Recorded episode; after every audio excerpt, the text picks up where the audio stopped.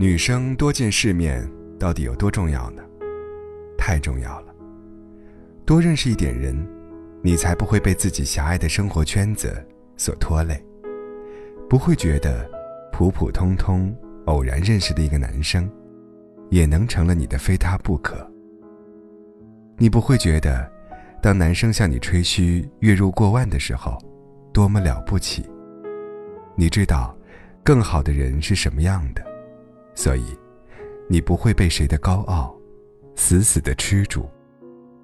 多看几本书，在书里找到适用自己的哲学，体验它的辽远和深刻，你便不再觉得他突然对我冷淡了，是什么无法消解的难处。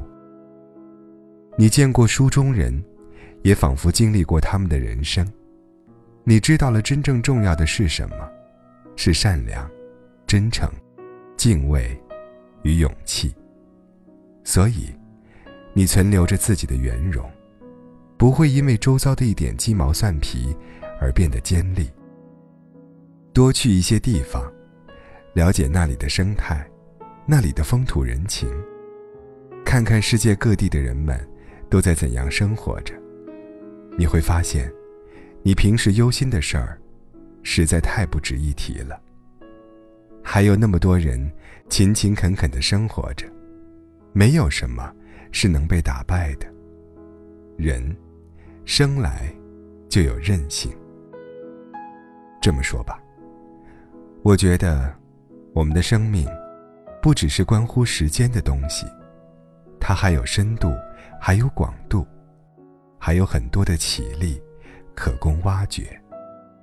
但如果我们每天就浑浑噩噩地耗着，耗在琐碎的庸常里，今天担心他有没有上交友软件，明天争论他不及时回消息，是不是不爱你，便会很容易活得流于表面，甚至活得越来越浅，盲目的在自己的小天地里打转，越来越易燃易爆。